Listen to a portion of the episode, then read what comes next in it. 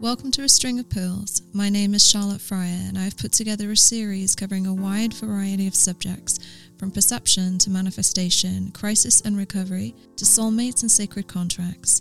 These pearl are extracts from conversations that I have had over 25 years of experience working with individuals, couples, families, and professionals as they navigate the great tipping points of change and transformation.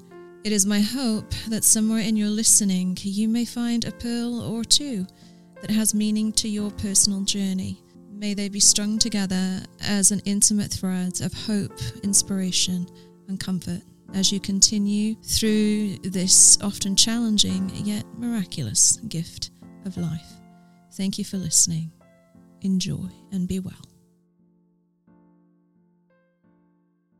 One of the basic principles that I apply to a therapeutic process with people is the concept that we as a being, um, our human condition can be broken down for simplicity into what I refer to as the higher and the lower self. Um, that higher self is the part of us that can fulfill our greatest aspiration. Our higher self is the part of ourself that frequents on the vibration of love. Our higher self is the compassionate, the patient, the generous parts of ourself. It is the good listener, the the empath, our most creative source.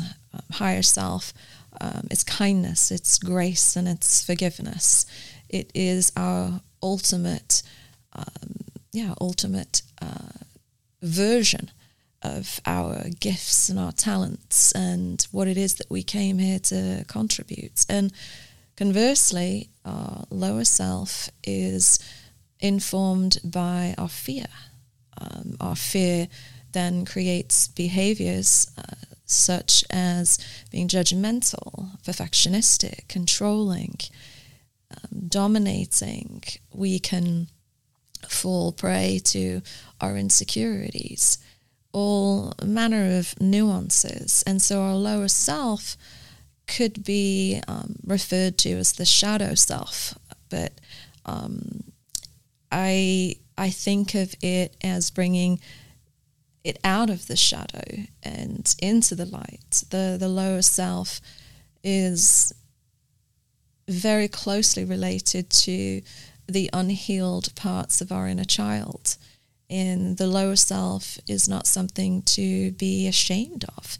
It's something to embrace and to look at and to have it inform us. It's actually, in many ways, uh, a very clear roadmap of, of healing.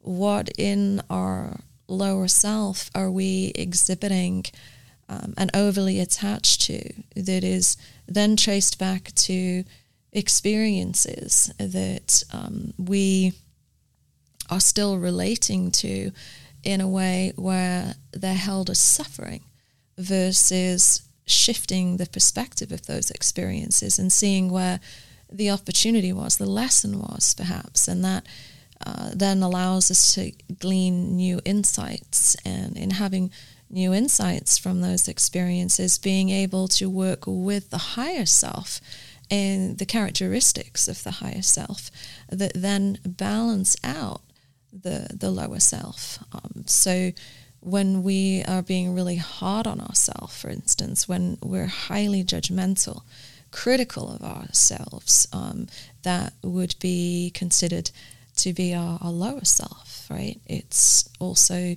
um, part of the ego construct. And so, how does one counter that?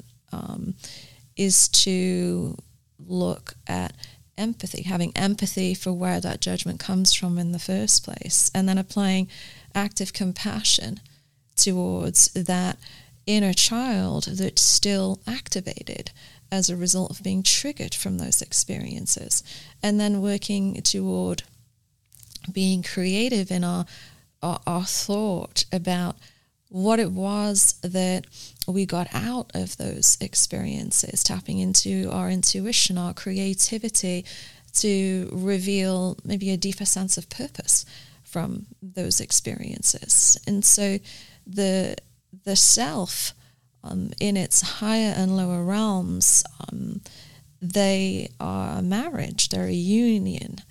We are not meant to shut ourselves off from our lower self um, and hide it.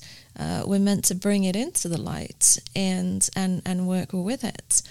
Because without that, we're not in balance. And we know who we are we we truly know who we are when we embrace the elements of self that we don't so readily love. For instance, for me to say I am patient, then I have to know what impatience is. I have to know that I have the tendency or uh, in the past the behavioral impulse to be impatient. And therefore, I know I'm patient because my higher self chooses to implement that behavioral choice over and over. You know, how do we know what we are if we don't have a, a comparative? And I believe that that's really the ultimate purpose of being here in this world is to know who we are and to find through many different trials and tribulations that we are not our fear, that we are indeed our love, and to exist as many moments as we can in that knowing.